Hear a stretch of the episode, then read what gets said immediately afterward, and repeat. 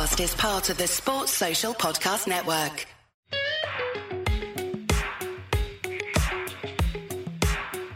Hello and welcome to episode 44 of the Uncovered podcast. I'm Behram Qazi. You can find me at Def Mango on Twitter. And with me, of course, is Jarrod Kimber. You can find him everywhere. And we've got lots to discuss today. We're going to start off with uh, India versus the West Indies. Now, India annihilated the West Indies in the last ODI, winning that series 2 1. But, uh, well, the West Indies have won the first T20Is, that five match series. And there was a very interesting, or well, funny tweet from the Caribbean Cricket Podcast. I- am just going to go and paraphrase this. Uh, they said that both Nash and Santoki, I don't know which one it was, but they basically said that India should probably disband into different states and all of them should play individually so that they can have more motivation and that sort of stuff. But on a serious note, Jarrod, this is a pretty good Indian team. So the West Indies have done quite well over here. Yeah, how excited can we get about T20s at this stage mm. when we have a World Cup coming up? I mean, you're right. It's it's not a bad team, so I don't think there's. I don't think I don't want to sit there and go, oh, this, this doesn't count. Um, and mm. I thought West Indies played well at times in in the one days, although obviously didn't go particularly well towards the end there. Um, mm. But why is it more T20s than one days? Yeah, that's a weird one in a World Cup year. Organize that. Why would you do that? I just if you're going to throw three T20s at the end, like, okay, fine, but mm. make the one day is the main thing. Um, so yeah, I, I, found that I found that very random, which is why I probably checked out once the one day is finished a little bit. But look, mm. I think uh, Pooran made runs in the Major League yeah. uh, final yeah, I think. Yeah, yeah, he played a scintillating knock in the major league uh, final, and and he scored runs in both these T20s as well, forty something and then sixty seven, and he's hitting the ball. He's hitting a long ball, very very yeah. mighty hits for six. So that's that's something. And there's a certain point where you don't want to get. What's the best way of putting it? Like I think sometimes you watch T20 teams and one day teams and these sorts of mm. things, and we get very very. And you can go back to the Ashes for this as well we get very fixated with the fact that one team's playing better than the other and, you know, mm. all these things. But essentially, if you get a couple of players in form at the right time, especially in T20 cricket, it makes such a big difference, right? And Pooran mm-hmm. is a fantastic player who is in form. I'm hoping that this is, you know, the, the new Pooran that we've seen mm. in recent times, and he'll be able to continue to do that. Um, but when he is playing this good, he's very, very hard to stop. And mm-hmm he's someone who has probably he's probably on phase three of his career by this stage. Hmm. You know, he started off as an underdeveloped player who probably just didn't play enough cricket. Hmm. He then exploded when he he found form. Uh, and then after that, he had to go through that whole period where people kind of knew where to bowl to him. And now he's in hmm. that phase three of he has worked on his game and it's a bit more rounded. Um, so I'm really happy that he's doing that. But I, I don't know. I, how have I, I should ask you because I've been off Twitter because I've been on holidays for a couple of days. Mm-hmm. Has Indian Twitter? Do they care? Indian cricket Twitter, I should say. Indian I mean, Twitter, they I do, but they also do not because again, T20s are not that big a deal. But if you look at it from like a macro lens, if you look at this entire tour, they drew a test match, they mm-hmm. lost an ODI, and now they've lost 220. So out of those one, two, five, seven games, they've won three.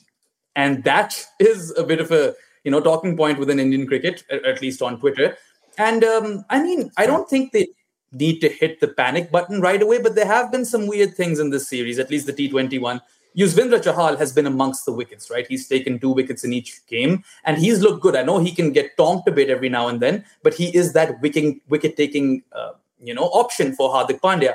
But he hasn't been bowled his full quota in both those games, so three overs each in those two games, and I think that is a bit of a blunder by Captain Pandya. Um, yeah, I, I find that I, I still think I'm just having a look at the full team. So, mm. so what Hardik took the new ball in the late, latest game, didn't he? Mm. Got three wickets. He, he did. Um, mm. I mean, he's not going to do that in a World Cup, is he?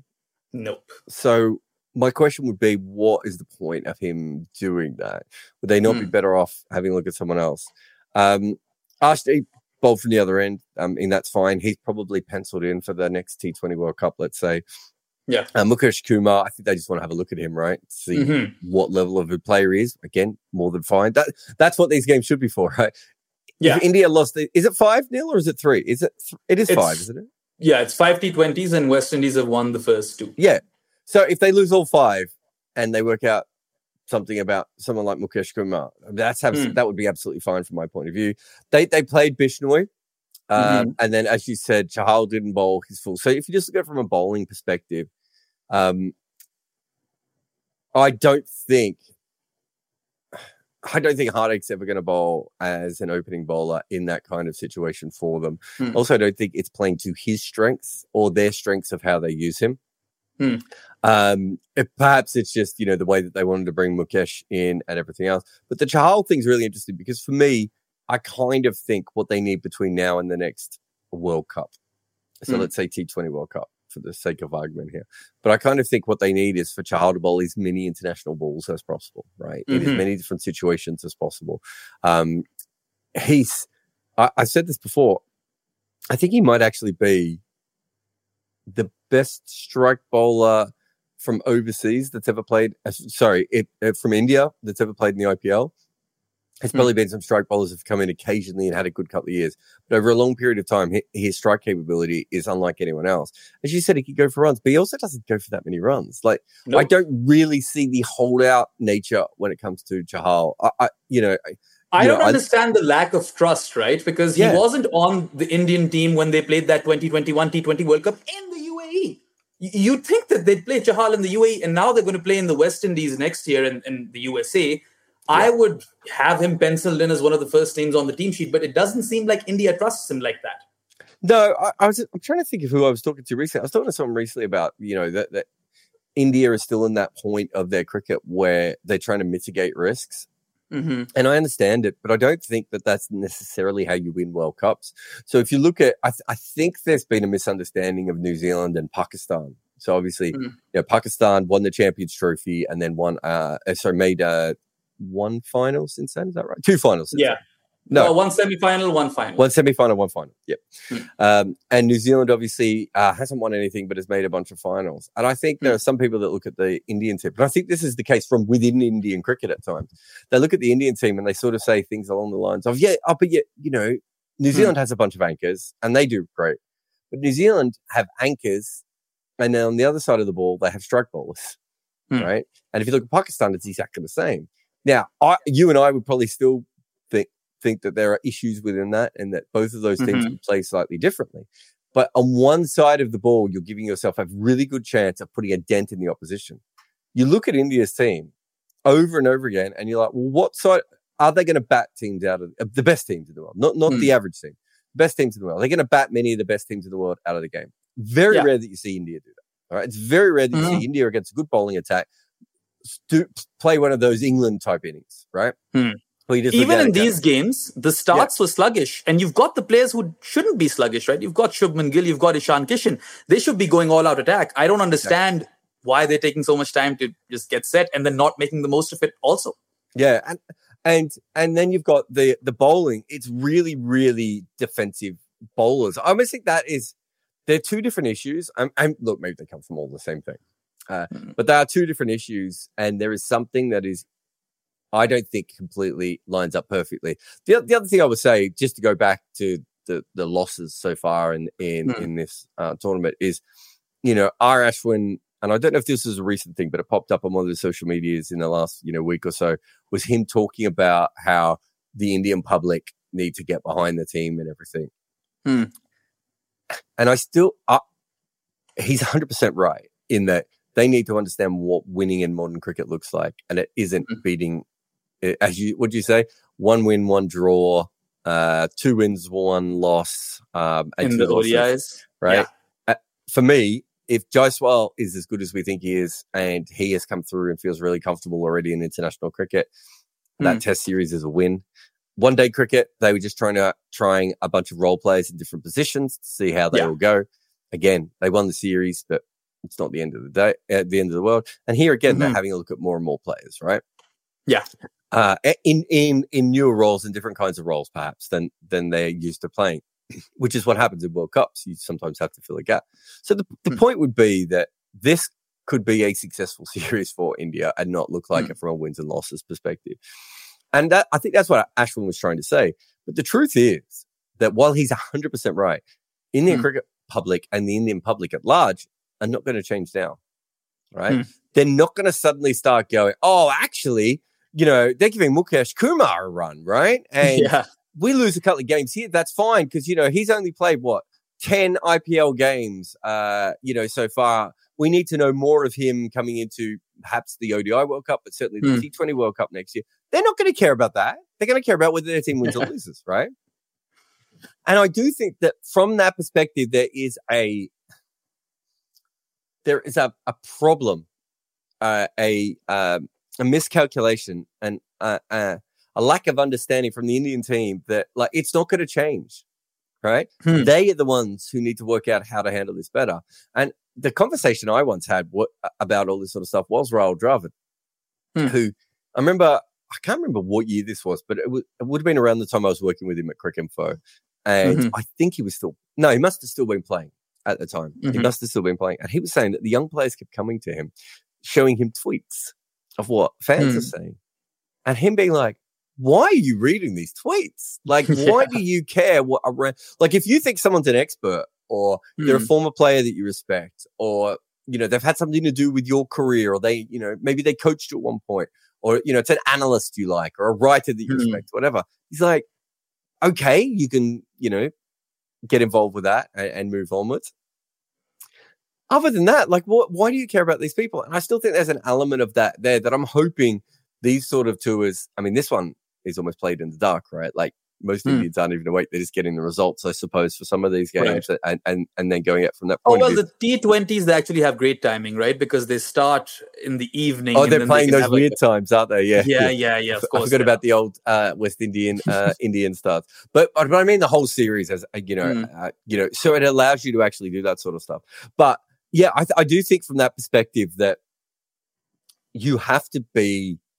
I, I think that there's actually going back to that old Rahul Dravid, Sachin Tendulkar, I, I remember there's a story mm. with Justin Langer sort of saying to Sachin Tendulkar, like, how, how do you, how do you be you? Like, mm. and, and, and Sachin's like, oh, I don't read the newspaper. And Justin Langer's like, yeah, like, you still hear things. Like, mm. that doesn't stop it coming to you. Um, and I just think that that previous generation, and some of this is the players weren't on social media. There wasn't hmm. 24 hour rolling news coverage uh, you know, their lives were, they weren't connected to brands and, and, and all mm. that sort of stuff. And I do think that is a big, big part of, of everything that's changed. Um, but there has to be a point at which you have to say, well, I'm an Indian cricketer and I'm good enough to be here and I'm going to work on my game and, you know, spend all this time on playing it. I don't really care what Crick Ecstasy has written. Right? I don't care about what, you know, Vinesh um, Mukherjee has written on. All right. You know, Not bad. Know, I don't care what Indian uh, Indian superfan seven seven six four three um, has put up on a YouTube video, right? Like you have to be smarter, and I do think that all of that plays a part. Um, and so again, I wouldn't be as worried about this sort of stuff as I'm sure maybe some experts will be.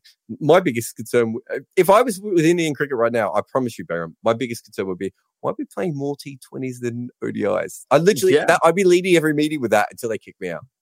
And especially when you're the BCCI, you get to basically call the shots with respect to those things, right? I mean, I it doesn't so. matter. You literally tell or make that sort of series to order in terms of what sort of games and how many you want to play. And uh, I mean, it's interesting the point you've raised because the whole social media navigation bit, it's a very challenging thing for cricketers who are mm-hmm. young, just coming in, and particularly South Asian cricketers, because you know how South Asian Twitter can be. It can be quite toxic and challenging and you have tons of things if, if you deep uh, uh, dive down deep into it there's so many uh, things in, in well words that you'd be better off not reading. So I mean, it's definitely. I think you're challenge. right. I take it another step too. I think the Rahul Dravid story. I remember saying to him, "Isn't it these? If these guys grew up on social media, hmm. like it's kind of not maybe part of their identity is the wrong way of looking at it. But Joffrey Archer is a he's a perfect example. He's a tweeter, right? That's his thing. Right? A mystic and, tweeter. He, yeah, he exactly. has some funny ones in there that come true later on. and I think there are some players that have gone off social media, especially off hmm. Twitter, who they went on it, got themselves in a bit of trouble, didn't really hmm. enjoy it that much and left. It's not a big deal for them to leave. I don't think it's a big deal for Mitchell Marsh to leave Twitter, right? Hmm.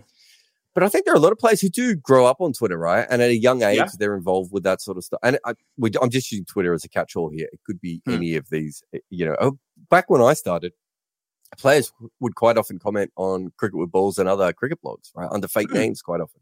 It's not. This is not a new thing. It's just Hmm. that the technology changes and, the, the world changes with it. But I do think from that perspective of like you have to work out how to deal with all those sorts of things. Yeah. And it's a but it's this this to bring it back to the Rahul Dravid thing. Rahul Dravid has to work out how to deal with it as well because he has to do two things at the same time. He Mm-hmm. Yeah. actually does need to play the modern game a little bit, Hmm. right? He needs to say, uh, look, you, you we're obviously we're still going for the results. We want to win every game, while at the same time completely thinking, how do we set this team up so that they win a bunch of games in World Cups, right? Also, there's another thing to this. I just had that thought that even if you take yourself off Twitter, you've got your friends and family on WhatsApp, and someone inevitably will send you a screenshot that, hey, look, this person is saying XYZ. I I'm not going to name the person, but very recently, a uh, someone in the media got a message from a I don't know family member or a friend that was Hmm. positive about a player. And they were saying, "Oh, I should should show this player this," and I said, "No." And they were like, "What do you mean?" And I said, "Because the only reason that this person has sent you this message is because there Hmm. is currently a negative feeling about this player." Hmm. right? And so even when you send them the positive message, they're going to be like, "Oh, great, your great aunt is, you know, a big fan of my, you know, bowling or batting or, you know, wicket keeping, whatever it was." Um, It does. So it doesn't work that way. And as you said, it gets to them anyway. That's what I, I very rarely send players um, stuff. Uh, you know, Hmm. whether it be good or bad. The other thing I try not to do in general is contact a player after a very good day or after a very bad day. Because Hmm. after a very bad day, they probably just don't want to hear anything from anyone. And after a very Right. good day, everyone's on the bandwagon. So if I'm going to send them a message, it might just be like a week and a half later about something random that I wanted to, you know, chat to them about or whatever. But you're right. They do find it. Now, I think that's the Justin Langer point, right? Which Hmm. is, you, yeah, you didn't write, read the newspaper, Sachin, but people are still going to Yeah. tell you what every newspaper article about you was written, uh, uh, you know, had in it. So I, I do think it's a very interesting one. I don't think this is just a cricket thing. Obviously, I think this is the Mhm. case right across all professional sports. I mean, Kevin Durant had a burner Twitter account, right? Um, Yeah. Uh, you know, um, um, you know, I suppose you could argue that Stuart Broad had one at one stage, or was roughly involved with one as well. So these things do exist, um, and they are out there.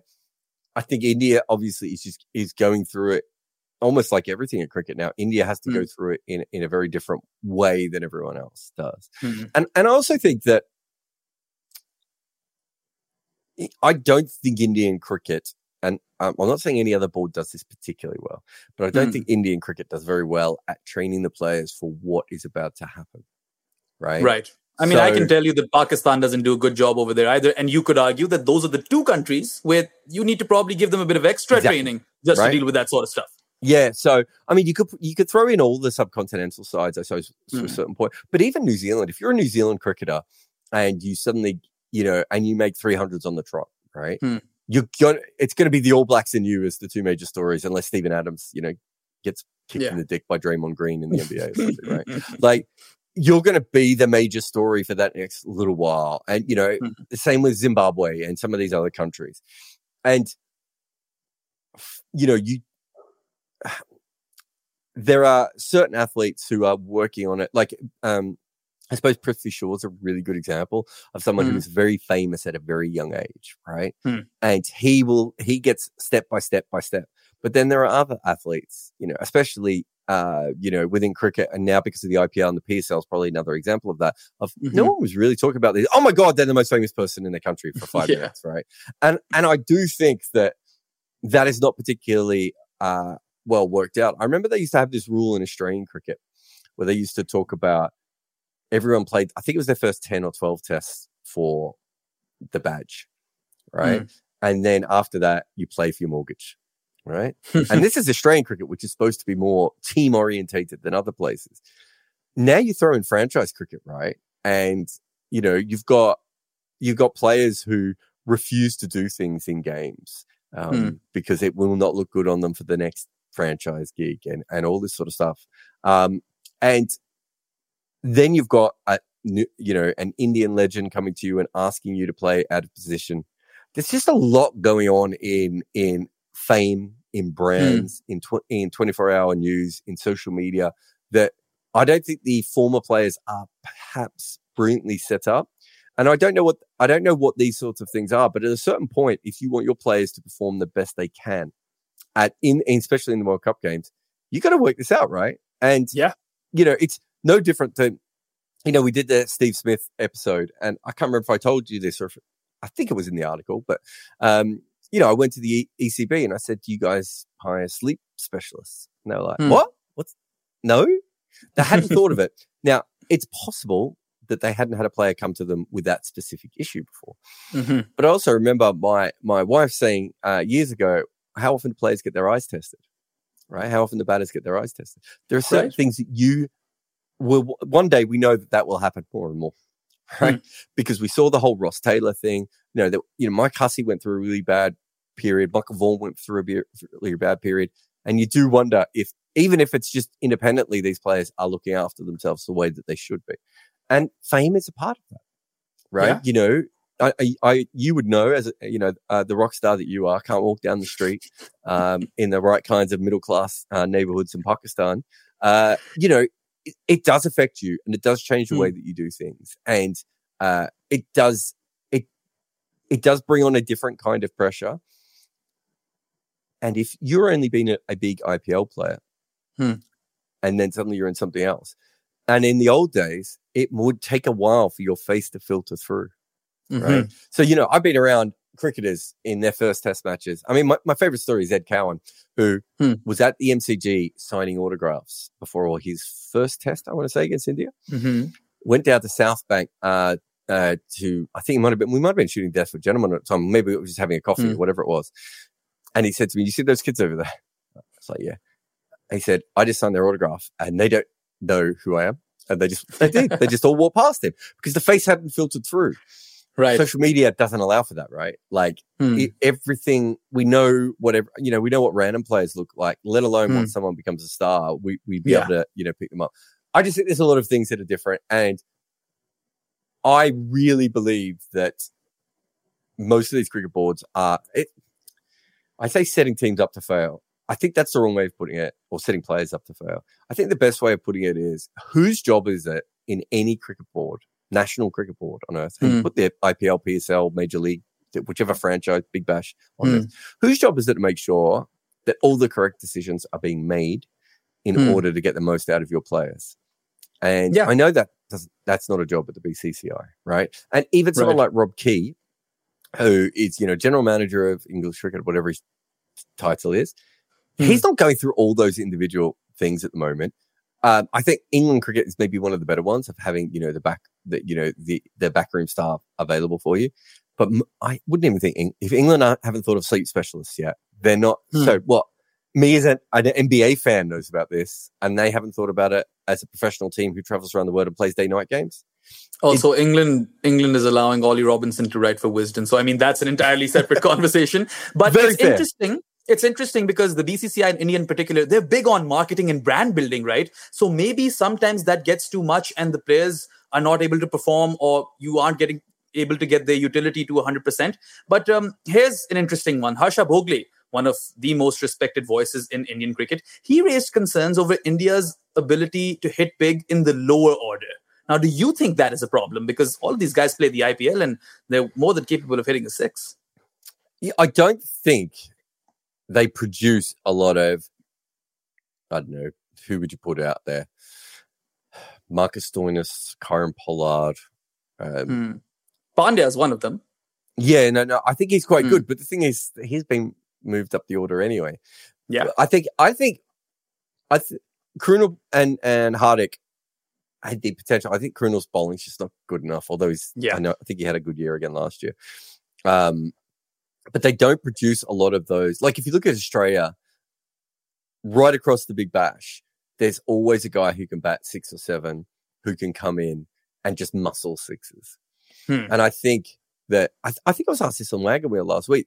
Uh, India has a lot of players who can strike brilliantly, but the difference hmm. between a strike player uh, and a player who can muscle the ball is that those those guys who are really really strong, those Lance Klusener type hitters, are Mm. going to get the ball to the boundary one way or another anyway. There's a strike player really has to hit the ball off the middle of the bat, and I Mm. think it's something like you get you hit one boundary for every three year attempt in T20 cricket or something along those lines. And so you really want the players who are at two and a half just because they get the extra, you know, they have the Mm. extra size of muscle. And obviously, West Indies was the team that was most famous for this. But you look at um, South Africa, you look at Australia, New Zealand.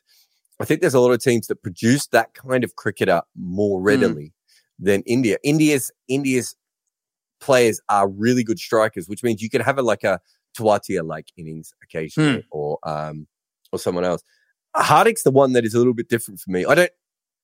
I don't always understand his hitting compared to like, let's say the England sort of more muscular style of hitting. They hit it Hmm. more like a, you know, hockey shot or a golf shot or a baseball shot. And Hardik's a little bit more of a conventional cricket slugger. Um, Yeah. but, but it seems to work for him. But even if you say they've got him, who's the next four best players they have in that spot? They try, they can't, they tried someone like Deepak Huda, who's probably not kind of that kind of hitter. Krunal is probably not quite on that level. Um, uh, you've got I mean, guys like- could hit big. yeah, so Jadeja is a really, really interesting player um, in that he turned himself into that kind of player very, very late. Uh, you know, because he wasn't he wasn't actually a particularly good T Twenty batter. You know, Hmm. Sanjay Manjrekar was very, very accurate with him. But but even then, I think in Jadeja, you probably have someone who again is more of a very good striker. He's Hmm. what Jadeja's brilliant at is his ability to pick the right ball to hit. I think Hmm. that's very, very different than uh than some of those stronger, uh, you know, big hitting type players that you see. You know, like a Tim David or someone. Tim David, or like even Hmm. someone like Ben Cutting, who's not even anywhere near as Hmm. Tim David, right? I, I kind of feel like every big bash team could f- find at least a second rate version of, of Ben Cutting. Whereas if you look at the IPL, they really struggle for those kinds of players, right? You know, Right. you know, finding that kind of hitting power. Whereas you always there's a Corey Anderson and a you know a Jimmy Hmm. Neesham kind of around every rock True. in New Zealand, and Even so Jamieson can hit a big ball, right? He can yeah, like and, well. and you go to uh, Dwayne Pretorius and and those Mm. sorts of yeah, Phehlukwayo, right? Bigger, stronger bodies. For whatever reason, we haven't seen as many of those come through in Yeah. India, and and they don't seem to produce. And it's not just India. You could probably throw in modern Pakistan here. I think Yeah. even Sri Lanka has struggled to Mm. find those sorts of five, well, not five, but five, six, seven, eight type hitting players. Uh, Bangladesh has never really had them either. So I Mm. don't know if it's something to do with Asian batting um, in general, you know, or whether it's it's something else. I, I don't know. Because if you look at a lot of those guys, like Cutting was kind of a bowler, although Hmm. not really bowl. Darren Sammy was kind of a, a, a bowler who ended up becoming a specialist batter. Um, you know, Tim David uh, is, uh, you know, still was bowling some kind of um, deliveries early on, although I, I think you'd have to argue he was a batter more. Um, Corey Anderson was a batter who they tried to make into a bowler. Jimmy Hmm. Neesham is a batter. They tried to make into a bowler. I do think there's a lot more of those sorts of big bodied all rounders uh, that maybe end up just becoming great hitters on, you know, the Andre Russell type uh, uh, format of player from those places. But it's a really interesting one because it doesn't make as much sense to me that you don't have those kinds of athletes. You know, in, in Sri Lanka, when um, uh, Dasun Shanaka came through, like you're looking at him going, well, he should be that kind of player. But then you Yeah. watch him and he doesn't ha- he doesn't make the sort of contact that some of the, he can hit sixes, but he doesn't make that kind of regular contact, right? Which is it's a really important part of it. And again, to me, he's probably more like a striker who can hit the odd big six Hmm. rather than anything else. So I I don't I don't know how you change that. Um, uh, coming through, it, it it feels like to me that there's something missing there from that. But I don't think they necessarily. I don't even think you know. I mean, um, what was his name? Who played for Pakistan? Who couldn't bowl but slugged sixes all the time? Asif Ali, right? Yeah. You should be still making more of those sorts of players out there. And India did have Hmm. Yusuf Pathan, right? Yes, they did. They still have had, and and we've already talked about Hardik as well. They Hmm. still have had some of these players here, but there there doesn't seem to be the conveyor belt that some of the other nations seem mm-hmm. to find with that. And I don't know what it is overall of, you know, if, if it's something to do with coaching, if it's something to do with the way that bowlers are trained in, in mm. overseas places, you know, that it does feel like there aren't as many Mitchell Starc type players in India that their bowlers are more one dimensional, right? Right. Even if they can bat, it's like what's the best? Uh, they're like Bhuvi Kumar type players where they're actually mm. quite hmm. traditional. Whereas Mitchell Starc, Mitchell Johnson, those sorts of guys, probably not quite all rounders, but not massively far off being all rounders in certain format. Where yeah. you're just like, yeah, they can bat, but actually their best utility is probably just coming in and slogging it, right? Mm. And uh, this is such a random one, but the, the Harsha's point is so interesting. The cricketer I'm going to mention here is going to blow your mind. But I think one of the most interesting cricketers that I followed in T20 cricket was Ben Hilfenhaus. Ah, right. Interesting. Who couldn't, who, who didn't have, by the time T20 really became a major thing, like, ben, young Ben Hilfenhaus was bowling early 90 miles an hour outswing, basically unplayable, mm. right? By the time he got to international level, that was about 89 miles an hour. By the time we saw him play a lot, it was about 85 miles an hour. Right? He just wasn't the, the, the, the physical specimen he was. And so in T20 cricket, he struggled a little bit. You know, he'd swing the new ball a little bit. Wasn't a great death bowler. Where did he fit in? He just went off and worked on, and this, Sunil Narine did a very similar thing of, right. can I hit sixes? Right? Can I hit two sixes uh, every six balls I, I managed to stay out there? Um, uh, the uh, West Indies, um, Obed McCoy, very similar mm-hmm. type of player, right? They're not even trying to be batters. Yeah. They're not actually working on batting skills at all. Even Shaheen and Naseem for Pakistan, very similar sort of Shaheen story. was another one that came to my mind, right? Of hmm. Shaheen's never probably going to be a batter, right? But hmm. he has worked on this specific skill very, very close. Other than Shardul, right? You've got the you've got the slogging tailenders, hmm. right? That's not quite what we're talking about here. We're talking about taking your. We haven't seen an Indian player do what Pat Cummins did, hmm. right? which is essentially just work on his batting until it wasn't a liability. It's not an all rounder. He averages what, 16 to 18 in test matches, mm-hmm. but with a very good defense. And in T20 cricket, you bowl length to him, he can whack it, right? If it's yeah. pace bowling, he can whack it. We haven't seen that a lot in Indian cricket so far.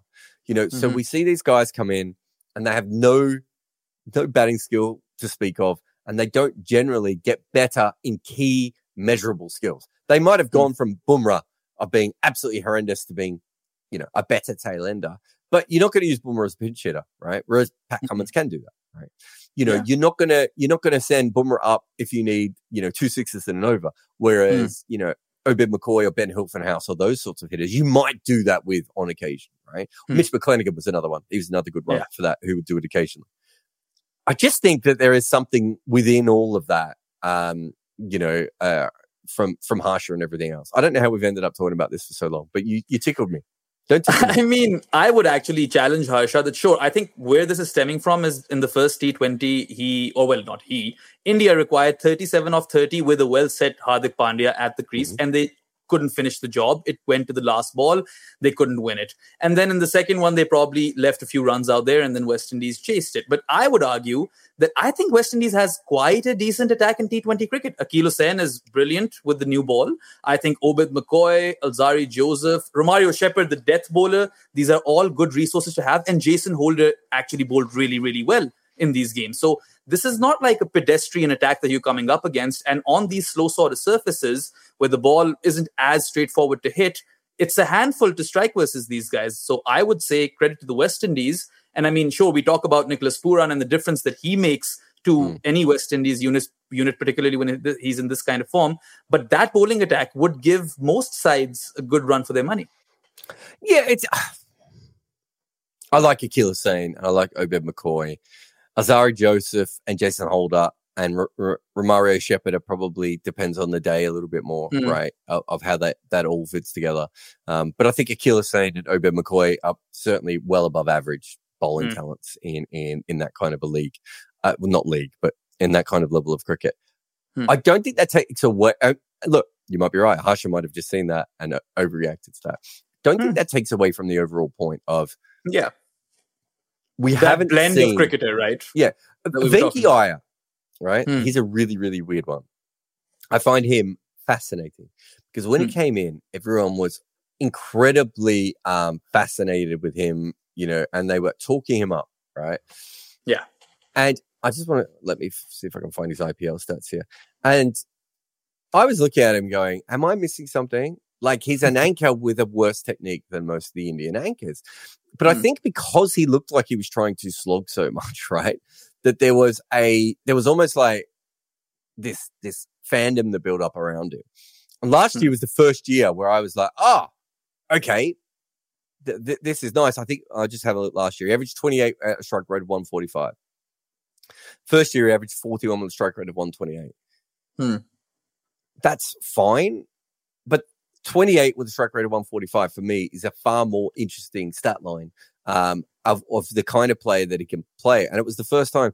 But I remember watching him and I thought that it's almost like people weren't realizing that he had a very low strike rate.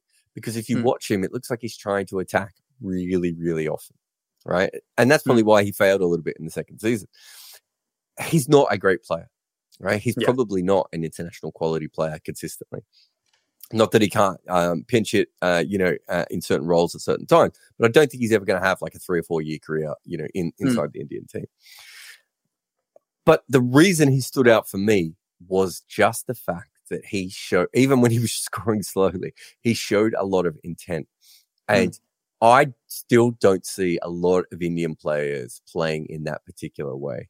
And I think that's where they need to go to if they're Hmm. going, or, or they need strike bowlers. They can go in either direction they want. I'd prefer to do both, but they Fair might enough. not want to do both, right? Yeah.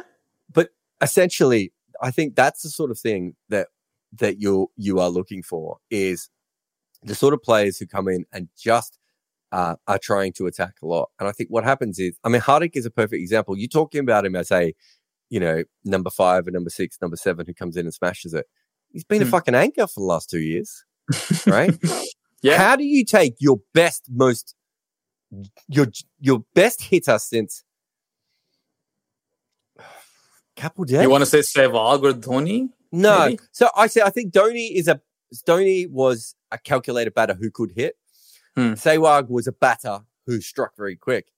I Uh-huh. think Kapil Dev is maybe the last guy who came in in that middle order who could just it didn't matter who the bowling attack was, had the Hmm. ability to clear the boundary and score at a rate that no one else did. Hardik was that player. If he ends up as a anchor, Venki Iyer? not even Venki Iyer though, is he? He was more, way more defensive than than, than than um uh Venki was, right? If he ends up as that kind of player, is there not a bigger issue? Right? So you just said that they've made two of them, him and Jadeja, and they've lost one already.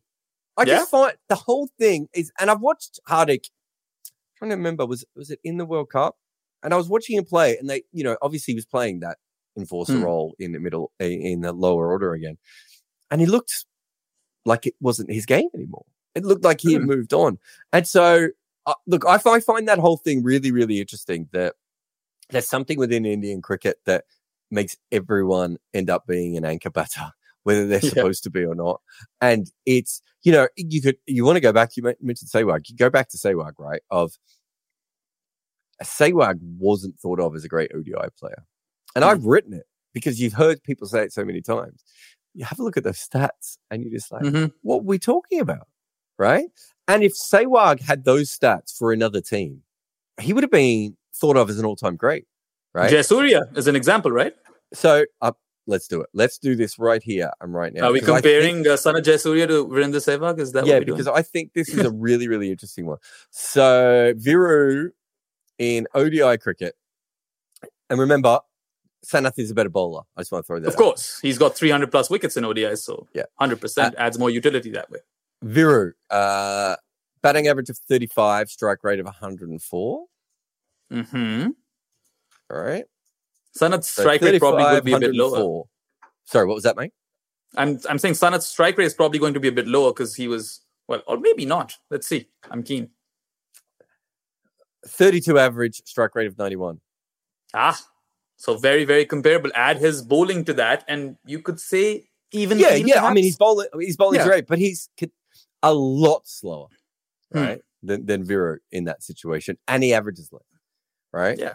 So, it, it, and he's not the only one to have this happen to. I've, I've talked about Andrew Symonds before. Hmm. Andrew Symonds is, is thought of as a very middling ODI player, right? Really? Whereas Michael Bevan is still seen as this god and you go back and you have a look at their numbers. Trust me that no Pakistan fan will ever think well, that they, Andrew Symonds is a middling player. at least, I mean, they got that they got that breakthrough innings that kind of built his hmm. career on, right? But the the point is again that there is an issue here. I think with how India is looking at success of their players, hmm. you still have to average. It, it was the same with Viru as it is now. But you still have to average fifty five, right? To be thought of as a really high functioning batter. That's mm. not how these games were played in the 90s when Sanath was doing it, let yeah. alone now. And I think that that is an issue. And I, and I think Australia's had a similar issue. Hmm. Um, mm. And the only thing that's overcome Australia is probably just having, you know, stronger players who have batting skills. So Lynn, mm. Stoinis, Dunk, those sorts of guys who are just, I mean, those, those guys are just monsters, right? So, yeah, it, you know, it, that is a different situation than you find yourself in India, I think, in general. All anyway, right. that was well, the one... longest opening to this show we've ever had. Just one final thought, because I can't not talk about this guy, you know, if we're talking about India. Tilak Varma made his debut in international cricket. Second ball he faces, smashes it for six. Really, really attractive left-hander. Has converted that success for the Mumbai Indians in his national colors. And he was India's best batter by a mile, right? He scored, what, 51 and 39, and he looked pretty good. Do you think that he belongs to this level? Um, I need to see a little bit more. I, I think he's a hmm. really, really interesting player um, overall because I kind of feel like I think it was the first year. I'm just trying to have a look at his record here. Yeah, first year average 36 with a strike rate of 131, mm. and then what? I'm trying to remember. Is uh, when was he born? 2002. So that's a good. That's a good middling uh, mm. sort of numbers.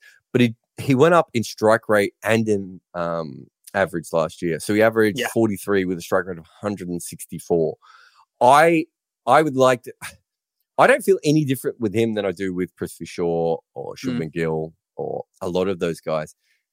If this is what you think is going to get you to a point where you could score 240 in a T20 game, Hmm. Then these are the sorts of players that you should be investing in if you want to be the sort of team who can score those sorts of amounts. You know, that sort of England level yeah. of T22. Um, and if not, breed as many strike bowlers as possible and go the other way around. So if they do think he is that player, I really like what I've seen from him so far. You know, obviously, I think there's always a, in India as try and get as many left-handers in as mm. possible, just because they don't have as many as perhaps some of the other countries do. Mm-hmm. Um, so when you do have someone who can, you know, uh, play as a left-hander and is exciting, I think it's always worth giving them even more time. I don't know how sold I am on him right at the moment, just mm. from, you know, what is he, 20, what did I say, he was 21. Um, but I would play him as much as possible. Um, and mm-hmm. I wouldn't get in that sort of situation where he plays 10 games, they don't go very well, and he disappears back into the system, like what happened with Prithvi Shaw. I think yeah. they have to get to a point where they have to start backing their own selections. And, hmm. you know, if, if someone plays bad for 10 games, they, you know, Kane Williamson averaged, what, 30 after how many test matches? Babar's re- was quite poor as well. Babar was terrible, right? Hmm. Uh, I think uh, uh, Kallis averaged under 30 for his first 12 or 15 test matches as well. Hmm. Not everyone just hits test uh, in or international cricket running, right? The hmm. fact that he has, I think, buys him more time from a PR perspective. But yeah. I would be looking at him well beyond PR. Mm-hmm.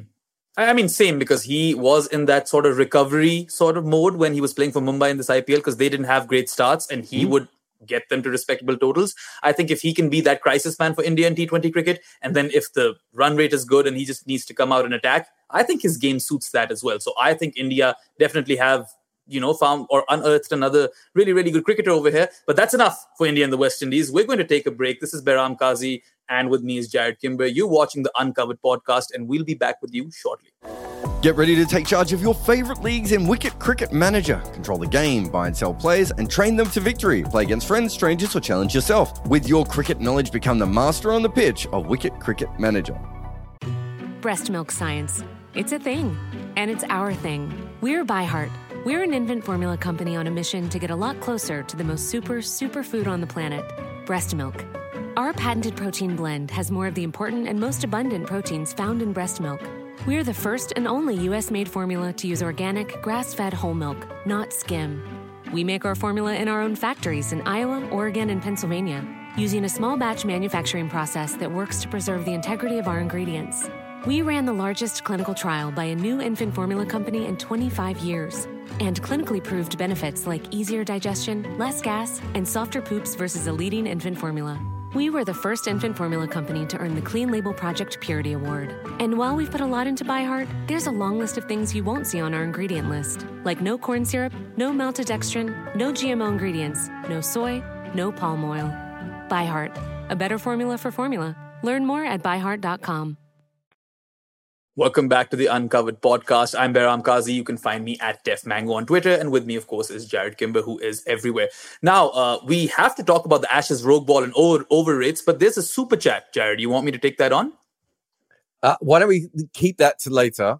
Um, All right. Let's, uh, what, what do we do? Over rates or Ashes Rogue yeah, Ball? Well, I'll, I'll start with the Rogue Ball, right? So we all know that Ricky Ponting wasn't really pleased with that ball change, and Usman Khawaja also voiced his dissent. And then Zak Crawley went on and he rubbed rubbed salt into those wounds when he said that yeah, it probably made a big difference. Now this was something that Ponting want, Ponting wanted to get investigated, you know, and then the owner of Dukes has actually responded that he will have this investigated because his name is on the line. And it's interesting because there's this theory running that the ball was five years old or something. Now, Moeen Ali struck thrice with that ball, the one that was five years old. And I mean, sure, I see a little bit of the point, but surely, like, I just feel this is blown out of proportion a bit. I mean, what about you? I think the ball definitely did something that the old ball didn't. Mm-hmm. And I think I have seen that happen roughly 1500 times in my career as a professional cricket writer. right? It's Yeah. so, I just, I, that's the bit that's fascinating to me is like, wait, it's a bit like the Bairstow one. We're just like, Mm. whoa, I can't believe this happened. And then we see all this footage of Bairstow trying similar things and other, and, uh, and then, Mc, um, then we get the McCullum thing. It's like, yeah, because Mm. these things happen all the time. Right? Mm. It's, the, you can get a ball that's 25 overs old and both balls are 25 overs old and um, one does something and one doesn't right Hmm. We've seen i've seen teams who are swinging the ball around but they're a little bit worried that the ball's going a bit soft get it replaced and get the new one to come out which looks newer and it doesn't do anything Hmm. right Yeah. these things happen all the time Behram. I, mean, Mhm. I, I got a message from from a friend in Australia. I hope you're going to talk about you know this Yeah, controversy. you And I was mentioned like, that. no. What? What? what are you talking about? This happens all the time. Hmm. The, the one thing I would say is I think the umpires made a mistake in the fact that quite clearly it didn't look like it matched the other ball. Yeah. Right. This one had the, you know, sticker and everything. Or well, not sticker, but the But it was imprint newer. on. but to be fair, it still did stuff for about 50 overs, whereas the other one Mhm. wasn't, hadn't done anything at any stage. Right. Like Yeah. those things do happen. You, you know, it, that is part of the genius of a cricket ball. We don't actually know exactly how each individual ball is going to react. So I Mm. do think the umpires made a mistake. That said, the umpires make several mistakes every day. Mm. And a lot of those mistakes influence cricket games, right? This isn't like anything new or rare or whatever. And if they made a mistake on the amount the, the balls that they chose and and it had something to do with the fact that Surrey had because it would be Surrey who would have produced the, the, the balls. So for instance, those balls aren't test balls. I don't know if you know Mm. this, right? They I know, are I know. I balls that are used that, for first class cricket, right? Hmm.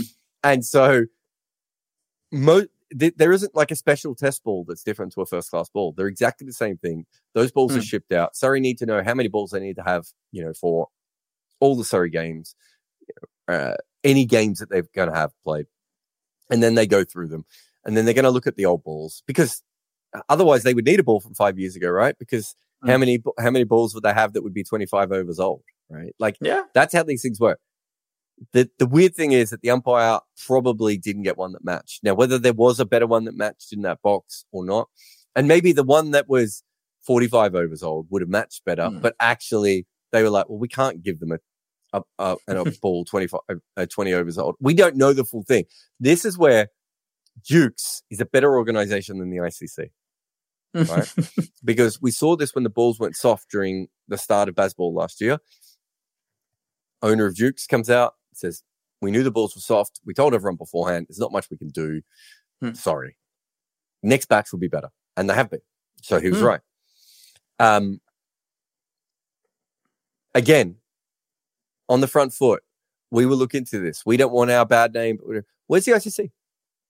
Interesting. Yeah, you're right. Where And- are they? Plus, people They're have said that if anything, Surrey is responsible, right? Because they are in charge of the ball, so they're not even taking any ownership of this. Like they've just stepped back, backed out. Okay, you guys take care of it. Not our problem. Even if Surrey is responsible, right? Is was there a way to ask for more balls? Did the umpires make a mistake? Did the umpires pick up the wrong ball? Hmm. Right? All these things are possible. They never explain anything. And so they allow for what is a fucking nonsensical, stupid non-story to go. When did the test match finish, man? Was it a week ago? Well, how can we still be talking about this? How on earth can we be talking about this non-story? How stupid do you need to be as an organization to not just go, this happened. Let's move on. Hmm. Right? Yeah. If an umpire makes a mistake with an LBW, we don't talk about it a week later like this, right? Mhm. We can be at the exact same point for the balls and everything else. Anyway, it's so stupid. And like, do you, you amount of times I've watched Australia playing a test match Hmm. and they've got a ball that's gone a bit soft, right? And it probably doesn't need to be replaced, but they keep Hmm. giving it to the umpire, and eventually, you know, the cuffs it doesn't go through the right cuff and goes through the other cuff. It comes out. Suddenly, Hmm. Australia's got a ball that's like a friggin' rubber ball bouncing everywhere. There's a bunch of edges off the top of the bat, um, and they clean up a side. Didn't didn't say Ricky Ponting complaining about all those, Hmm. right? Didn't say Ricky Ponting complaining when Australia had had the better of ball changes, right? In this series, at times when Australia had a ball that wasn't really doing anything, they give it away. They they got a ball. Suddenly, it jagged off the seam a little bit more straight away. Hmm. These things happen all the time. Anyway, Yeah, I mean it's it, it's fairly routine. And talking about stupid things that have happened in this Ashes, I think the overrates thing is also. I mean, at least the hue and cry. It seems quite farcical to me because look, over the course of the Ashes, England and Australia both have been docked points. England have been docked 19, Australia have been docked 10. And again, Usman Khawaja has raised his dissent. The latest is Stuart Broad. And and hear me out. This this is what Broad he said. He said that a series which was so competitive and it was 2-2 and England won two test matches to walk away with 9 points doesn't seem right because of the entertainment provided. Why is all of why are all of these parameters that are fairly routine with test cricket all of a sudden being criticized in the aftermath of the series whereas this these protocols have been fairly standard throughout? And shouldn't the focus be towards bowling the overs on time? Like i'm just lost for words a bit. I would love to see um, Shahid Afridi come back now, and for Pakistan to only, you know, bowl four overs in a day, but because Afridi's out there and he's biting a ball and he's slogging wildly, everyone's like, well, he doesn't overrates don't matter because he's so Hmm. entertaining. It's just it's fucking nonsense again. Um, the Stuart one, I can't even bother dealing with that because it's so obviously stupid, right? Hmm. And also, it, it shows you that he's thinking about t- test matches 25 days. Hmm. Most people can only afford a ticket to one day. If they Yeah. go to the day and you bowl 78 overs because you're all scratching your asses, right? that person still misses out on what they have Hmm. paid for, Hmm. right? And I'm not an overrates zealot or anything like that. Hmm. Like I understand that the, the other side of it. And I would say I would go a, lo- a step further, which is that again, to go take it back to the ICC, they've allowed Hmm. this. It's happened on their on their watch, and they don't do anything to stop it. And Hmm. they basically allow people to do it. It's not the bowling team; it's also the Hmm. batting team that is getting away with this. And when I was with Scotland, they were waving away um, unspecified drinks breaks for players on Hmm. 38 degree UAE days, right? When we shouldn't have even been playing cricket. Kyle Coetzer ended up in hospital after one game because Mm. he was dehydrated, right? And and yet a player can change their gloves every two overs in a test Mm. match and nothing happens. There's unscheduled drinks breaks all the time, right? Mm. But here's the best one for Usman Khawaja. And I love Usman Khawaja. And I think he's a very good person, a very smart person. You know, he had that YouTube page and, and everything Mhm. else. I'm really interested to see what he becomes as a cricket talker and everything else. But when he says things like, oh, you know, we were trying as hard as we could to get through the overs. I watched Pat Cummins take his fucking shoe off, right? his fucking shoe off mid over Hmm. so they could delay the game.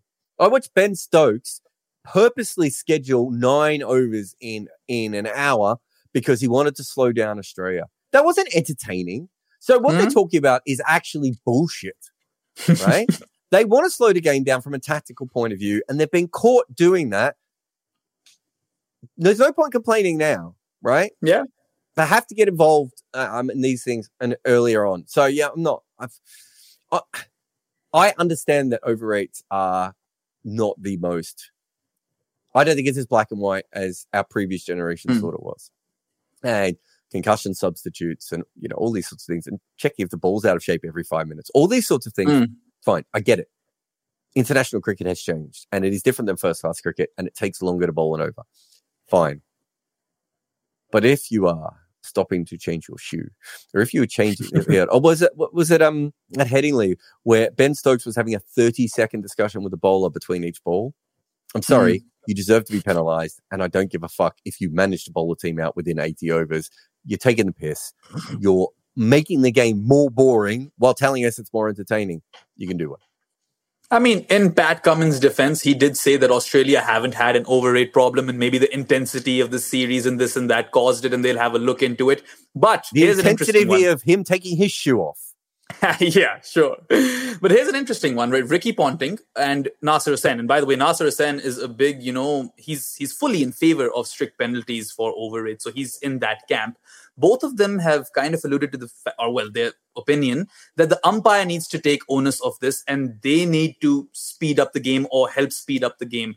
Do you think that makes sense? Because it kind of does to me.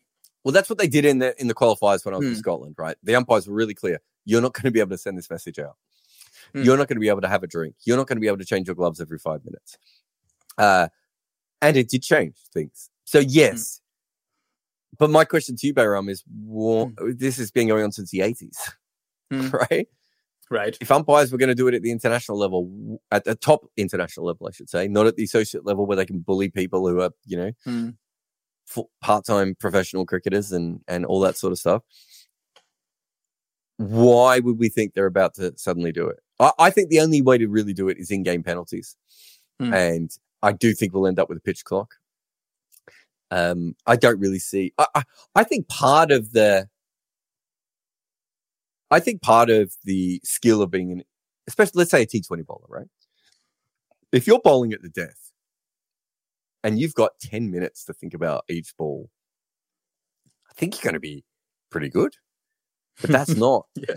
how these things go right? There should be a time pressure on you. The game mm. should be moving on. I remember playing in a club game once where I was playing in England. I played this guy and he, he came down the wicket and slug swept me for six. And they lost the ball. And I had about three minutes to think about my plan of what to bowl to him next ball. Mm. And I, I figured he was probably going to play more or less the same shot. I was like, and I, and I got him and I turned to someone beside me and I said, if I had three minutes to plan for every ball, I'd be so much better. Yeah. that's not the point of the game, right? Absolutely. There is a time constraint to the game. We do run out of daylight hours. There is rain element. There are all these different. There things. are time constraints to games which don't rely on daylight. I mean, you look at basketball, right? So, I mean, surely cricket has some sort of innovation coming up with that, with respect to that. But anyway, I think that is the end of the Ashes. We are not going to talk about the Ashes again on the Uncovered podcast until we talk about the ball again next week until we talk about the ball next week. Anyway, we'll take another break and come back with some Pakistan news. This is Behram Qazi, and with me is Jarrod Kimber, and you're watching the Uncovered podcast. All right, welcome to the Uncovered podcast. This is Behram Qazi, and Jarrod Kimber is with me. And what a brilliant advertisement! Now, if you are a batter and you do not like Knicks, Manscaped is for you. But anyway, Jarrod, you've got a super chat up, and uh, it says, "Why can't India produce genuine pace bowlers 145 plus?" What can they do better at junior level? So, your thoughts? Yeah, I I think this this feels like, and I I get this question a lot. Is this legit in a world that Jasprit Bumrah and Umran Malik and Prasidh Krishna and uh, even Shami is well pacey. Yeah, I wondered if he was over ninety as well. Hmm. Um, mm. They had Varun Aaron. I mean, ten years ago, I think this was pretty fair, wasn't it? There really weren't as yeah. many genuine fast bowlers around Indian cricket at that point. Um, I think that I've always thought that in Pakistan compared to India, because we're just mm. looking at two Asian uh, places there. Yeah. That in Pakistan, you kind of get something from the pitches if you bowl, you know, Mm. if you bowl very fast. And maybe in India, you don't. And so the whole Mm. thought that one side was meat, meat, meat, eat meat, and the other side was vegetarian probably had less to do with that and had more to do with the pitches. Mhm. Sri Lanka haven't had a lot of very fast bowlers. Bangladesh haven't had a lot of very fast bowlers. England haven't had a lot of very fast bowlers consistently throughout the history Mhm. of their game. Uh, New Zealand, probably another country without a lot of fast bowlers until they changed their pitches. I would say that the pitches are the most important thing. You know, in Australia, there are a lot of pitches where you have to bowl fast to be of any use. You know, uh, probably a similar thing happened in the West Indies traditionally and in South Mm. Africa. Um, and as we said, you know, Pakistan still has that. Uh, although, I- I mean, domestically, for all the 90 mile an hour teenage sensations, there's a lot of like 78 mile an hour Oh, Pakistani yes. rider, and always has been. If you go through the history of their Mhm. cricket, it's. A, I remember I was talking to um Jeremy Coney, so he batted with it. Was it Ewen Chatfield when they chased that Mhm. score down in um uh to, to win the game nine wickets down, one of the great tenth wicket partnerships of all time. And he was sort of saying, he said that Wasim Akram, but they didn't actually have anyone else that you know. So I think it was Ewen Chatfield who was batting with, who said, um, you, that, you know, Jeremy said to him, "Who, who, who do you not want to face?" It Wasim Akram. I'll be fine against the others. So even Pakistan's always had that, you know, that sort of side of things. Um, Even so when you know Pakistan's first string bowlers they they get injured, you see those guys come in. Test cricket and not do too well. So that's a solid shout. Yeah, I agree. Yeah, so I do think that there is. I think pitches play a much bigger part in. Hmm. I've got this huge video that I've never got around to quite making, but it's it's about left arm finger spin, Hmm. and but essentially what I I think you can do is I think you can show how different cricket conditions are around the world by the kinds of left arm finger spinners that various countries uh, Hmm. make, and I think from that perspective, it's exactly the same for fast bowlers, right? So it's very hard if you're an England player to bowl fast consistently because what happens is you play an absolute shit ton of cricket, right? Hmm. A lot of three and four day cricket when other countries don't. Um, and you play on a lot of soft pitches where actually that's not the best thing is to come in and bowl at 90 miles an hour. The best Hmm. thing is to bowl seam up and wobble it around. So I do think that, that plays a huge part. And we don't always uh, understand that or, or, or um, think about it when we're, when we're doing that. Yeah, and, and plus, like with all due respect, Dhruv Raman Singh, I think your question was more pertinent maybe a little while back because I think India have produced a good amount of fast bowlers, 145 plus. And I would like to plug in the MRF Pace Academy, right? I think that has also really, really helped over the years. And I think Dennis Lillee or Glenn McGrath, one of those guys, like they, they visit every year. It was Both of them Lillee, visit every now year. it's McGrath. So it's, it's Yeah, moved so- on. that's a great resource to have and you'll always get you know those diamonds in the rough who will get polished in that academy and i think india's for now at least and for the time being they're more sorted in the fast bowling department than they've ever been but anyway Yeah, I, I think you could Hmm. make a you could make a pretty solid argument that India is the worst place to consistently bowl seam in the world, Hmm. right? And they did Yeah. the one other thing they did try was they ch- tried to make their wickets more um, seam friendly, and they had a couple of years in the Ranji where Unadkat and a few of the other guys were taking lots of wickets. That's actually not what you want if you want your bowlers to bowl over 90 miles an hour. You actually Hmm. want to make them more batting friendly, but with some sort of pace or carry, which is what New Zealand did. Um, but but anyway, I digress. You were going to move on. For some reason, I've dragged us into 73. Drew, Drew calls up to ask about India, and I start talking about Jeremy Coney beating New Zealand in a random test.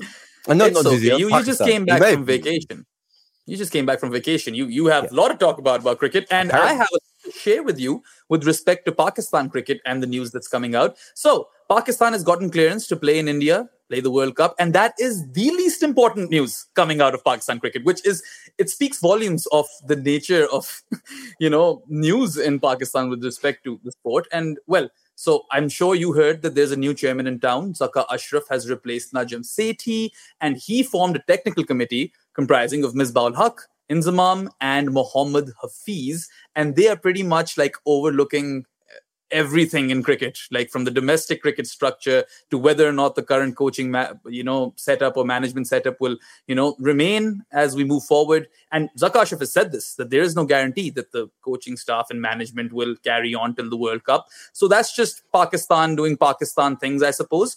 And next thing you know, give it like four or five days, all of a sudden, one of those members of the technical committee is the new chief selector. Inzamam is the new chief selector once again in his second tenure. He's replaced uh, Harun Rashid, who was Sethi's dinosaur, overlooking Mickey Bradburn and Hassan Cheema.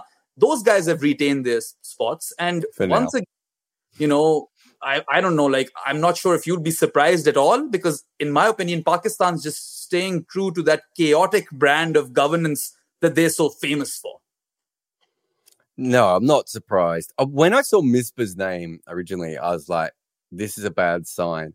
And I don't mean it's a bad sign to get Misbah back involved because, Mhm. look, he's obviously a next level cricket brain and, you know, he, Yeah. he really thinks through, through things. And I'm a big fan, but I just felt there was, I felt like once they thought they needed to go back to big name former players, Hmm. it was going to start really poorly. Um, putting yourself, I, putting yourself on your own on a committee. Sorry, let me start start again. Putting getting yourself onto a committee and your first Mm. major decision is to make one of the three of you from that committee the chairman of selectors is a horrendous idea. And Yeah. if they that should have been run back past the people who put them on that committee, and those Mm. people should have said, no, you cannot Yeah. do that. Because that will make us look like absolute laughing stock, Mhm. idiot morons. Please don't do Mhm. that. So there's there's the second issue. The third issue is that look, Inzi didn't watch a lot of cricket when he was selecting the team the previous time. Again, brilliant cricketer, uh, Hmm. you know, incredible figure within Pakistan. Don't get me wrong, but Hmm. is he going to do the work? And what what's going to happen when Hassan Cheema comes to him with advanced metrics?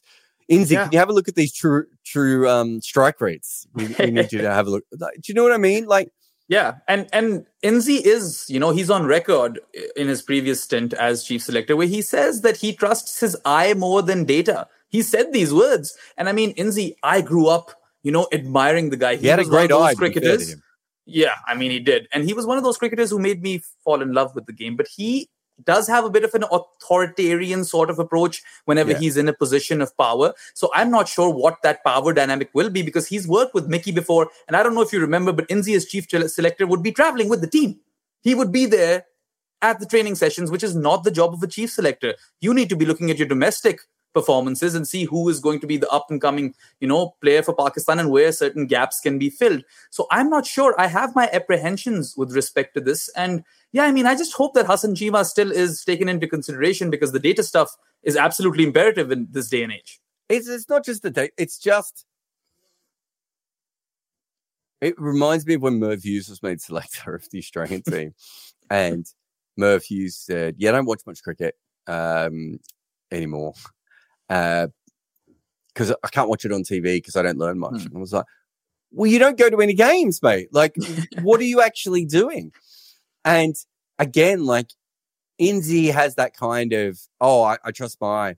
Okay, Hmm. so if you're watching every single young prospect and you've got a bunch of notes and thoughts on it, and if I could Hmm. throw a young player at you and you could tell me what their best usage is, what their three year plan for them is, what the seven year plan for them is, who they remind you of, you know, what conditions they'll be better on, fine.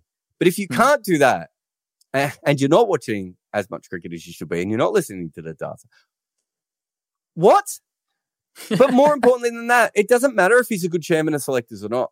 Hmm. Because even if he comes in and he and he comes up with a bunch of great decisions based on his eye, he's going to fuck up everything anyway. Because he Hmm. put himself, he was moved from one committee to another, where he, he's already going to pull down that coaching structure. If they're talking about not even having that coaching structure around by the World Cup, this is why Mickey Arthur didn't want to be a full time coach of Pakistan.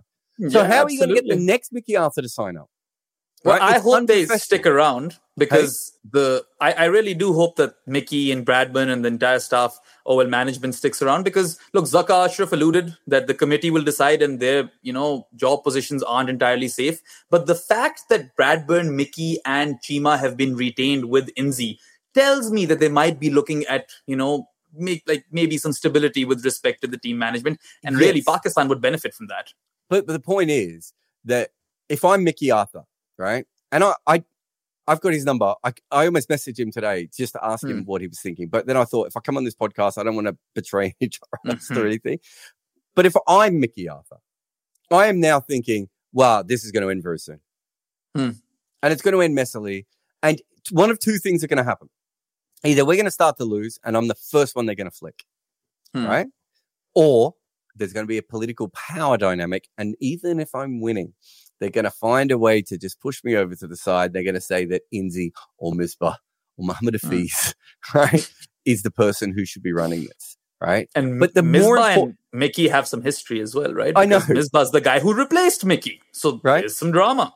So, so from that perspective, but I think the more important thing for me is what they were trying to do is move towards a professional modern cricket structure. Now, you and I did a whole episode on this and we have our reservations and, and, Hmm. you know, that, that's absolutely fine. But what they were trying to do is move Pakistan to a professional modern system. Right. Getting a committee with three former players on it who can make all the decisions is Hmm. exactly what has fucked Pakistan cricket up a million times. I don't know why I'm swearing so Yeah. much in this episode, but it's probably because been hanging around with my kids, right? But that is what has been the issue. Hmm. No one is saying that Inzi is not intelligent or that Misbah is not intelligent or that Muhammad Hafiz coming straight out of the game can't add a lot, right? Where is the professional structure if you spend all this money to bring this whole new system in and then while they're winning, you change it? And why have they Hmm. changed it? They haven't changed it because they think that this new structure is wrong or is Mm-hmm. losing. They've changed it because a new chairman has come in and he wants to put his people in charge.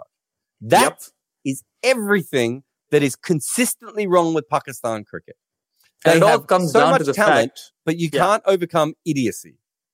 Absolutely. And it all boils down to the fact that the prime minister is the patron in chief of the PCB. It's not an independent body. It's all a lot of like riffraff, and everyone wants to stake their own claim and bringing their bring in their own people, and nothing different is happening right now. And look, with respect to Inzi, I'm not saying he's not capable of any good. Inzi is still Inzi, right? He's probably a better judge of all of this than I am, but you know, as far as the eye test is concerned, we've seen him prefer stroke makers over people who know how to grind it out in the past. Fawad Alam is a prime example of this. He had the domestic numbers. He even did well when he eventually came to Test cricket, you know, once Inzi was gone. And yeah, like he was a guy who was averaging 55 in first class cricket, and Inzi just did not like the way he batted. So Fawad Alam was not in that team. So these are the, my apprehensions, but it's not just bad news from Pakistan. There's some good news as well. The uh, contracted players for Pakistan, you know, the top brass and everyone, they are expecting a hike in their, you know, paychecks and quite a big one, like four times what they were isn't it? earning. Four times what they yeah, were earning. isn't it this, because of the? I think I can't remember who wrote this article, but someone told me that because Usman. of, oh, was it Usman who wrote the article that Yeah, said yeah, it's yeah. not four times when you factor in the what the Pakistan economy is doing. the Isn't that exchange rate and everything. Yeah. Yeah. yeah, that is fair. But it's still the biggest, if, if it gets passed, of course, it will be the biggest hike in history. And also, you know, Pakistan cricketers are the worst paid cricketers if you look at the top nations internationally. So this is quite significant. But here's the catch, Jarrod.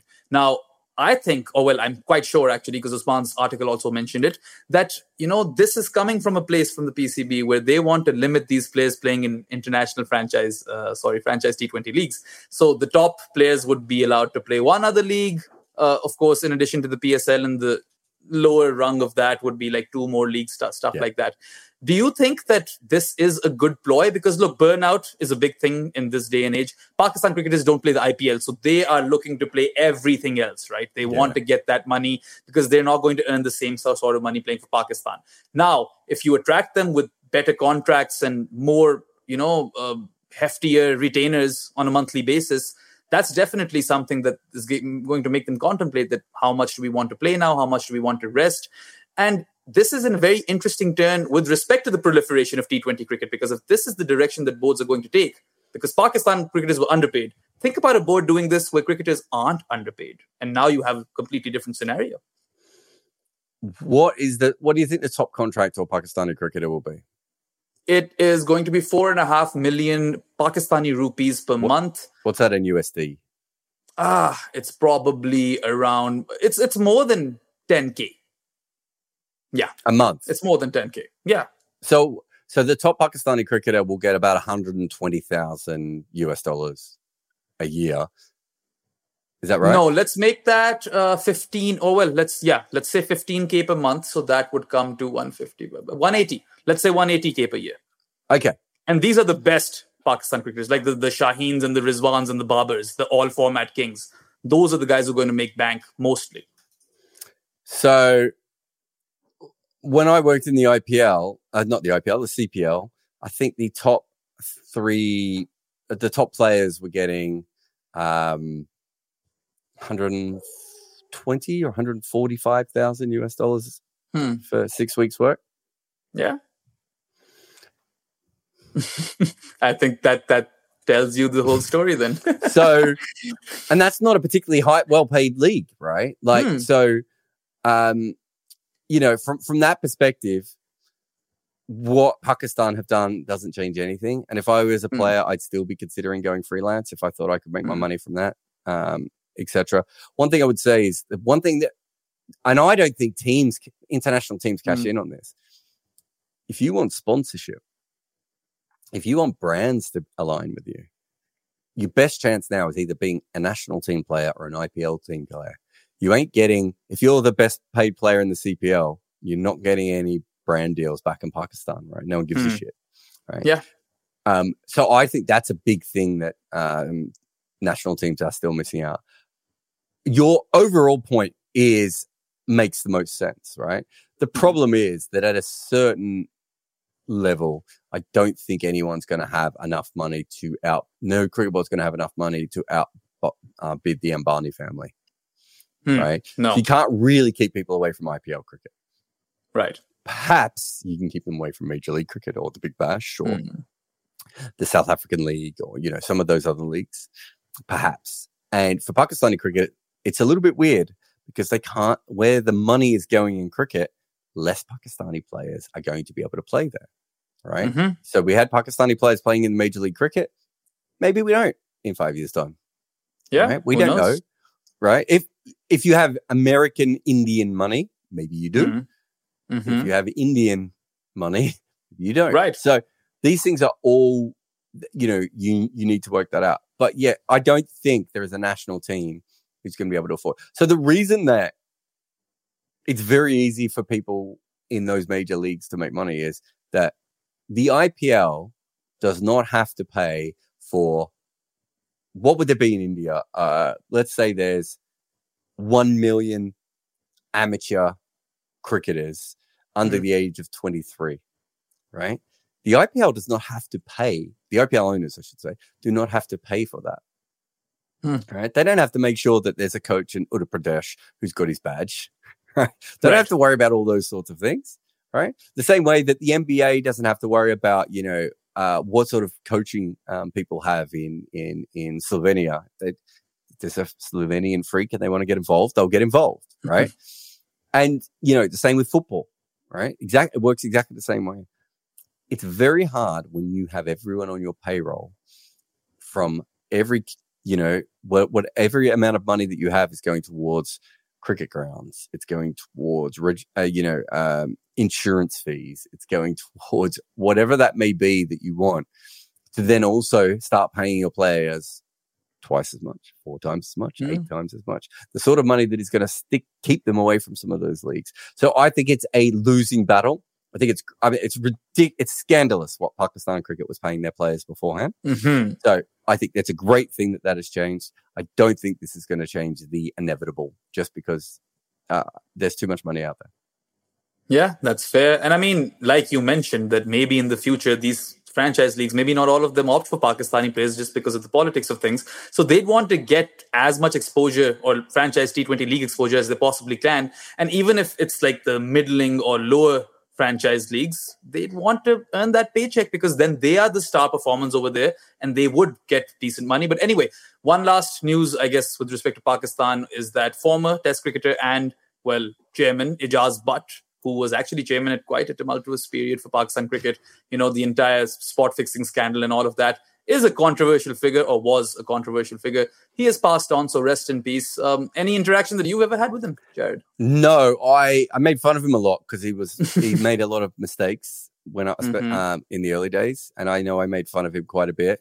Um, was he in charge of PCB when they released that Shoaib Akhtar had genital warts? I want to say I don't think he- so. I think he Was might have been. I think he was Ah. around. I could I be wrong. That guy was Nasim Ashraf because there was this one guy who had like beef with Shoaib Akhtar because mm. Shoaib Akhtar said, according to Shoaib, yeah. that he didn't bowl to that guy's kid in the nets, something like that, nephew in the nets, something of the sort. Maybe that's big, just Shoaib's a big story. one with Ijaz Butt did something really, really stupid, mm. and mm. I want to say it was around 2008, but I cannot mm-hmm. remember what it was or what the full situation of it was. But look, he. Uh, for those who don't know, I, I almost think that his the problem is that we've we've already talked about this with Pakistan cricket for so long that for someone like him, he ends up getting remembered as sort of the bad administrator, mm. um, uh, you know, person. But this is someone who he was a wicket keeper, I think. I'm going to say that's right. Yeah, so he played eight tests um, and didn't do a lot, but in first class cricket, played 67 games, made almost 4,000 runs, an average of 34. He's he's involved with a lot of um, really important tours and things uh, for um, Pakistan. I, there's a there's a really really important moment that he has. I want to say in um, I want to say in something controversial happened in in Australia, and he got you know heavily involved with that um, a couple of times when it would have been easier for someone not to. And I've just had a look. He was he was chairman in 2008 of mm. um, Pakistan cricket, and that was the time of Shoaib Akhtar's genital warts. so I'm not saying he had anything to do with it directly, but mm. it wasn't maybe the best run organization at that time. Mm. But look, this is someone who served. He would not have made a lot of money from Pakistan cricket. Let's be honest. And yet, yeah.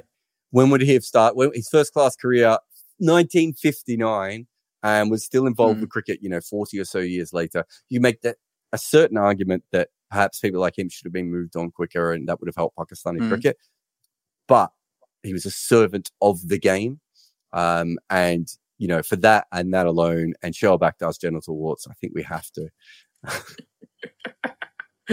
yeah, I mean, yeah, rest in peace, Ijaz. But for all of your ills, you have still served Pakistan cricket. Anyway, we just have one thing left, and we're going to quickly go over this because I don't think this is going to take much time anyway, Jarrod. It's about the World Cup scheduling because Do we have one? months away. Yeah, yeah, mere months we have away dates? from. We we do have dates, but the dates are we sure they're going to be those dates? No, because that's the issue, right? All of these games are getting moved because apparently they're religious events that have to take place. But those religious events aren't just coming up, they happen every year, right? I find it so baffling that the BCCI and Jay Shah, who is quote unquote the big boss, right? Sourav Ganguly was never the boss, it was always Jay Shah.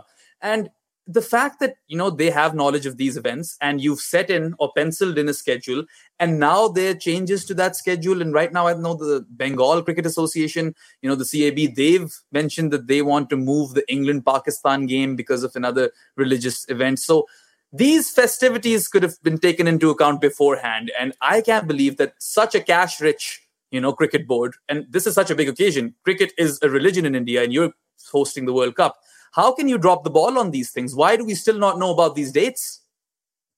We, we should have known the location of every ground probably nine months ago, 10 months ago, um, which would have allowed cricket fans to buy the tickets um, as soon as the airfares became available to them.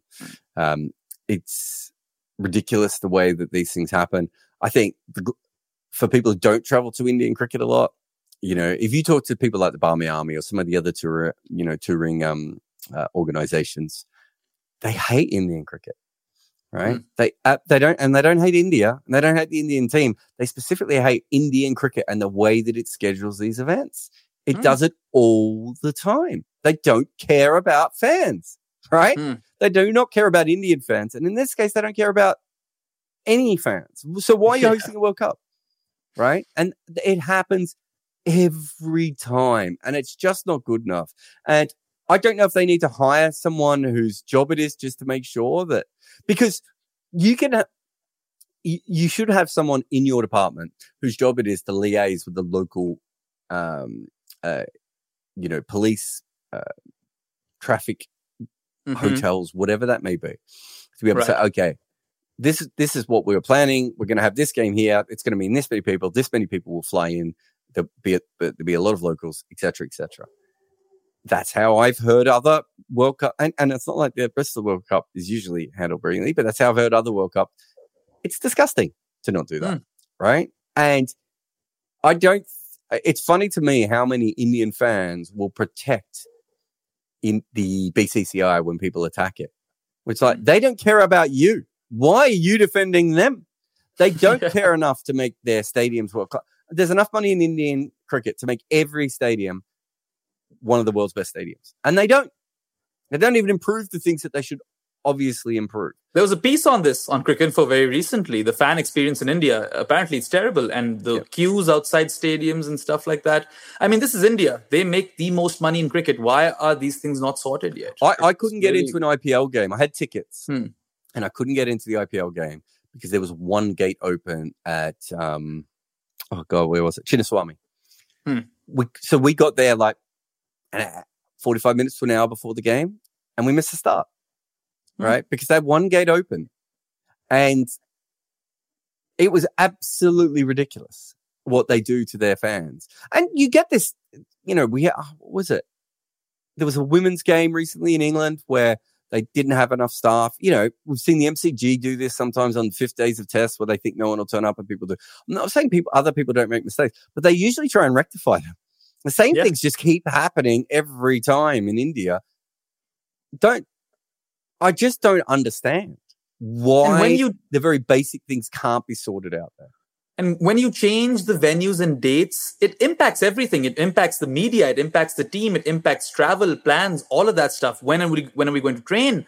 And you can't have that a few months before the World Cup. I mean, if you have these blunders, you know, maybe six months to a year, something around that time frame, I'll still understand. Okay, sure, you weren't aware of that religious event or festivity that you have every year. But come on, like this is the BCCI, and you were spending all of this time you know, bickering over the Asia Cup and figuring out how and where we're going to host that. Exactly. And you drop the ball on the World Cup? That I is think ridiculous. also, like, if they're not going to do all the preparation, right? And they're not going to talk to all the local bodies, which clearly they haven't by the sound of it, or they Mhm. ignored them. I don't know. But it sounds like they haven't talked to them. Why not release all the locations a year in advance, right? And then yeah, wait for everyone to moan and change what you need to six months in advance. Why wait point. right? this long and still get it wrong? Hmm. It's just so stupid and it's so frustrating. And so for someone like me as a freelancer, no, if I if I pick this series, I'm going to have to go last minute if I want to make sure nothing goes wrong. Right?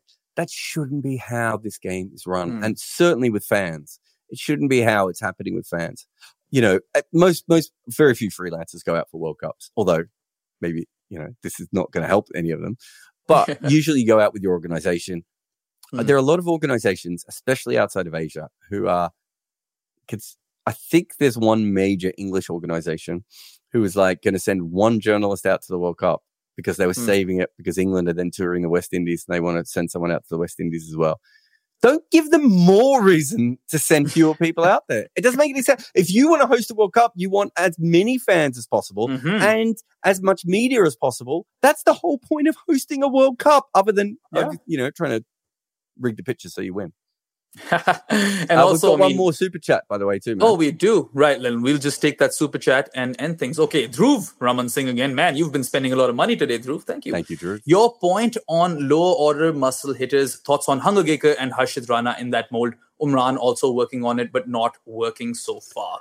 I haven't seen much of those guys. I've seen Hangargekar a bit. I like him. And I've also heard the story of how he wasn't originally a fast bowler. Love that, that he's become one. But yeah, you can probably take or take over, Jarrod. Yeah, I don't think Harsh has. If I'm mistaken, I don't think he's actually made a lot of runs yet, has he? Like, I don't. I think uh, I'd have to go back through his full stats, but my memory of him is not of someone who's made a lot of runs um, so far. Look, I think it. Let's say there are. Let's say there are three good stories here. Hmm. There is no reason why this can't be a bigger thing and that it can't go on. Because what I would be saying to some of these players now, let's say Umran, right? We don't know exactly what Umran's true worth is as a bowler. He's still in mm. development, right? But I would be saying to him, you want to guarantee yourself, right? A little bit of extra cash every year. Can you learn how to hit sixes? And perhaps that's what it needs to be is the, I, I remember, you know, talking to players once and they said that I was a lot more honest with them about their chances of you know playing in teams and all this sort of stuff. And I and I said, yeah, but I think you're used to dealing with coaches, and coaches are trying to keep the spirit levels high and all this sort of stuff. I come from a from a perspective when I'm working with players of you are an individual who's come to this team. When you're out there in the field, you probably will be trying to win this game for the team but you also want to make sure you get your next contract. You also want to make sure you play for your national team. You also want to make sure you mm. get a good sponsor and all these sorts of things. So I want to know everything about you so that I can make you perform the way that I want you to on the field. I think that's the sorts of conversations that I'd love to have with some of these, you know, Indian players who are coming through, especially those bowlers who just be like, what is the point of you being able to chip the ball around um, and average 15 in one day or T20 cricket at a strike rate of 102? I'd rather you average eight, but hit a six every second time you walk out there, right? Yeah, I think you have to be honest at what cricket is and what is most necessary. And I always go back to the old, you know, have a look at how many batters in the world come into cricket with a little bit of bowling skill and five to seven years in don't do it anymore because they get paid to be um, batters and if they're if you're in the best six batters in your country, you're going to have a long career. You know, even if you're in and out the team occasionally. Now you say to them, "Well, if you can bowl a little bit, we can actually give you 10%, 15%, 20% more on your salary."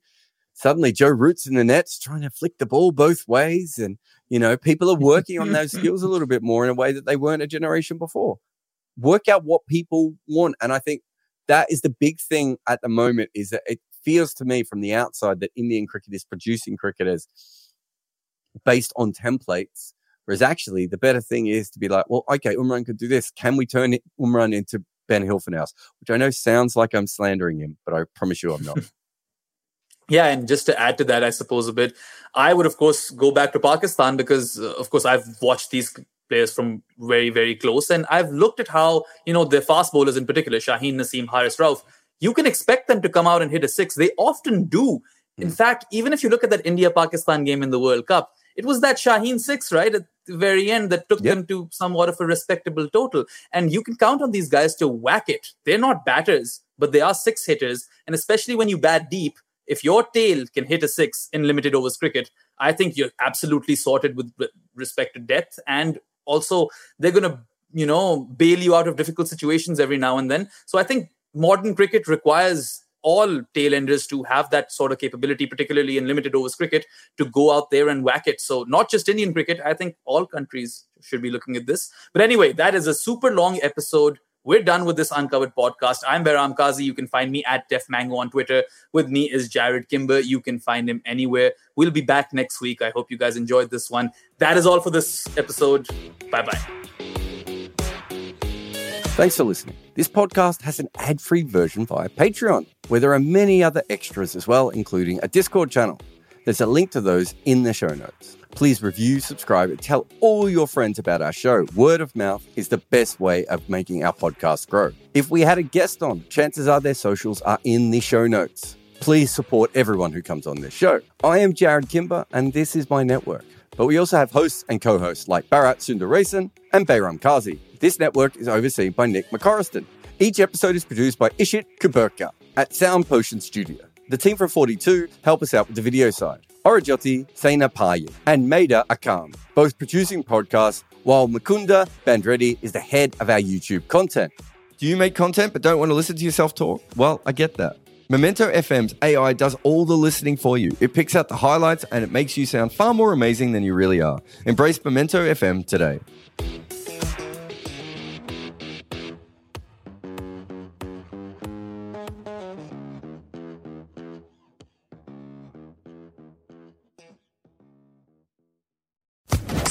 Social Podcast Network.